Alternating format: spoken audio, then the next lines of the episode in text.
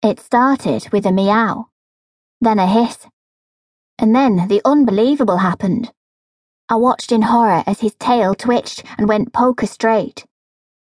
Ben! I swear if you're in here, Blackwell, I'm going to rip your pretty little head off.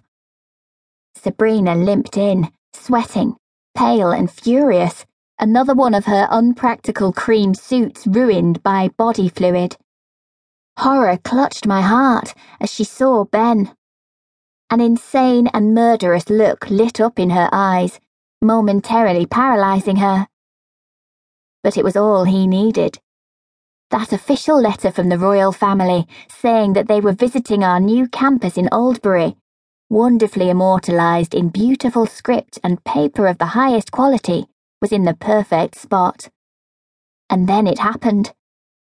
My mouth fell open as Ben did the biggest dump I have ever seen on the PR woman's desk. A second went by filled with nothing but his purring and the distinct smell of Whiskas. Without thinking, I grabbed him as Sabrina threw herself across the desk and ran out of the office, her screams bouncing off the walls.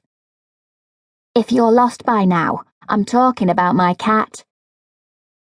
It's strange bringing a cat to the office, I know you're saying, but hey, I didn't bring him. Ben does what he likes whenever he likes, wherever he likes, especially if it disrupts my life.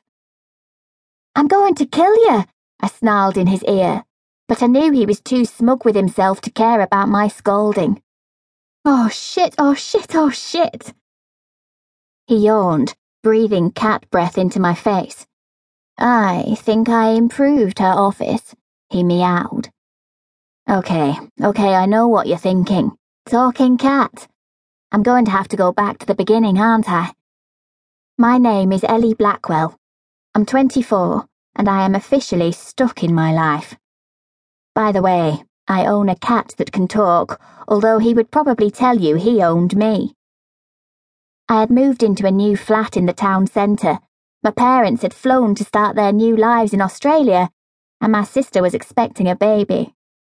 I was trying my best to make things work, but sometimes things just don't stay where you want them. I opened my eyes, squinting at the light coming in from the curtains. I groaned and then held my breath, sure I was going to throw up. Oh God, I moaned. I looked at my watch, 7:48 a.m. Unusually, whenever I woke from a hangover, I always did super early for work. I knew I shouldn't have gone out on a Sunday night, but I'm very easily swayed. I unsteadily got to my feet and shuffled to the shower. I would be lying to say I wasn't sick in there between shampooing and conditioning. Maybe I haven't gone back far enough. I used to live in Tamworth with my sister and mother. Our dad had gone off a long time ago.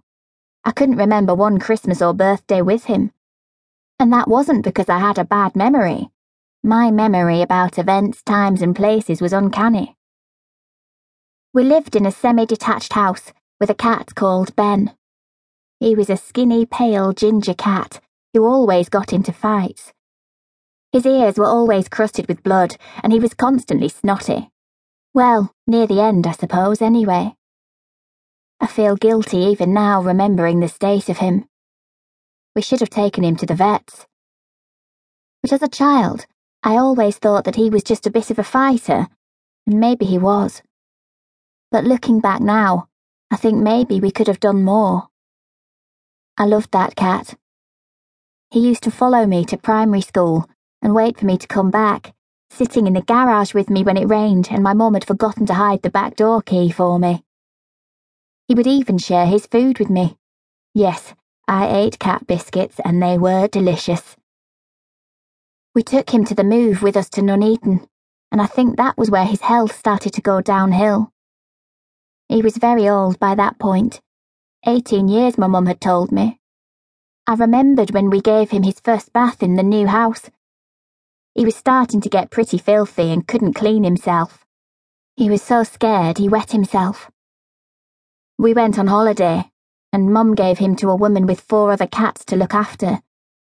When we came back, Mum said he was happy there and we should leave him.